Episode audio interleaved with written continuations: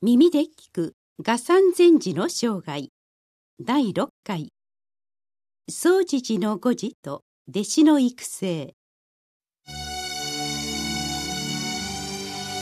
この配信は曹洞宗の提供でお送りいたします。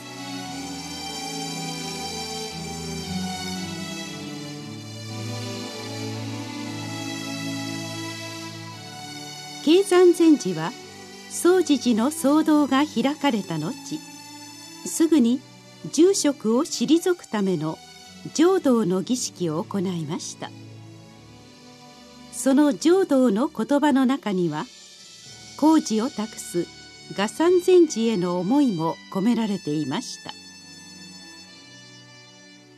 そして7月7日画山禅師は計山禅師より総持寺住職を譲られその証として主情発出そして樹海の時に用いる改作を付与されたのです。このあと4日間にわたり新住職を迎える吉次の法要が行われました。まず7日の夜には樹海の者15人。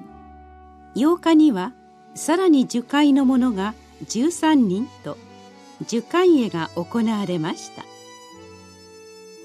このように樹海の法要は重要な意味を持っていました。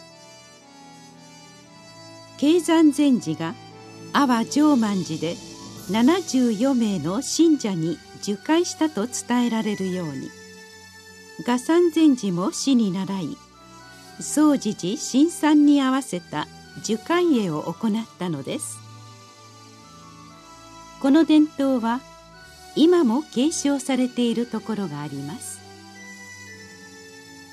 さらに9日には大般若経が総持寺に届けられ翌10日神明である画山禅師以下首相が天読大般若の法要を行いました。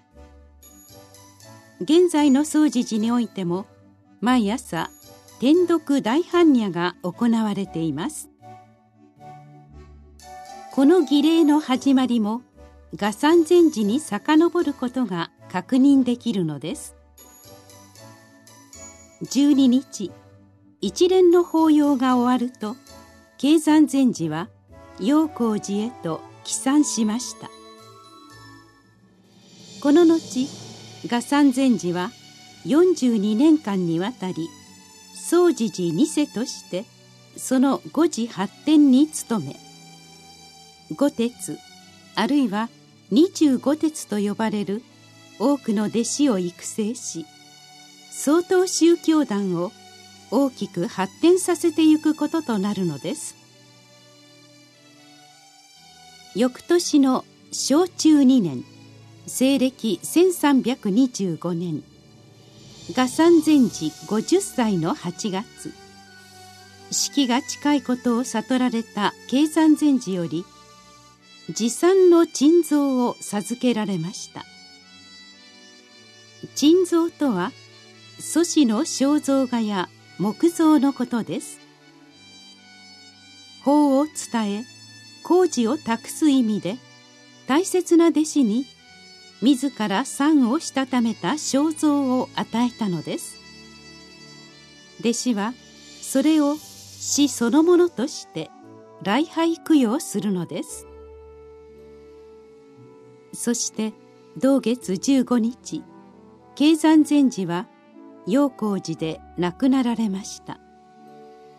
その時鐘をついてわしの修風を発用する者は蘇鉄定石の二人のみである。わしの法尊となる者はこのことをしっかりと覚えておけと大衆に告げたと言われています。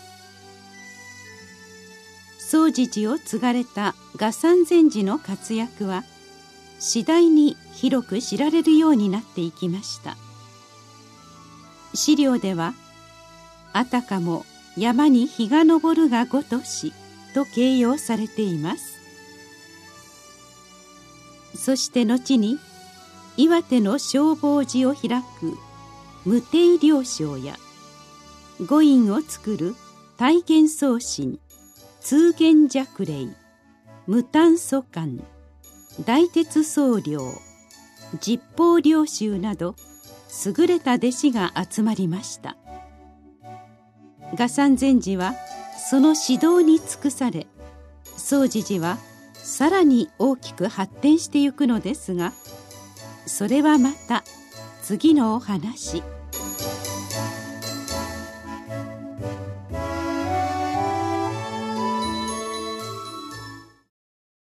次回の配信は4月14日です。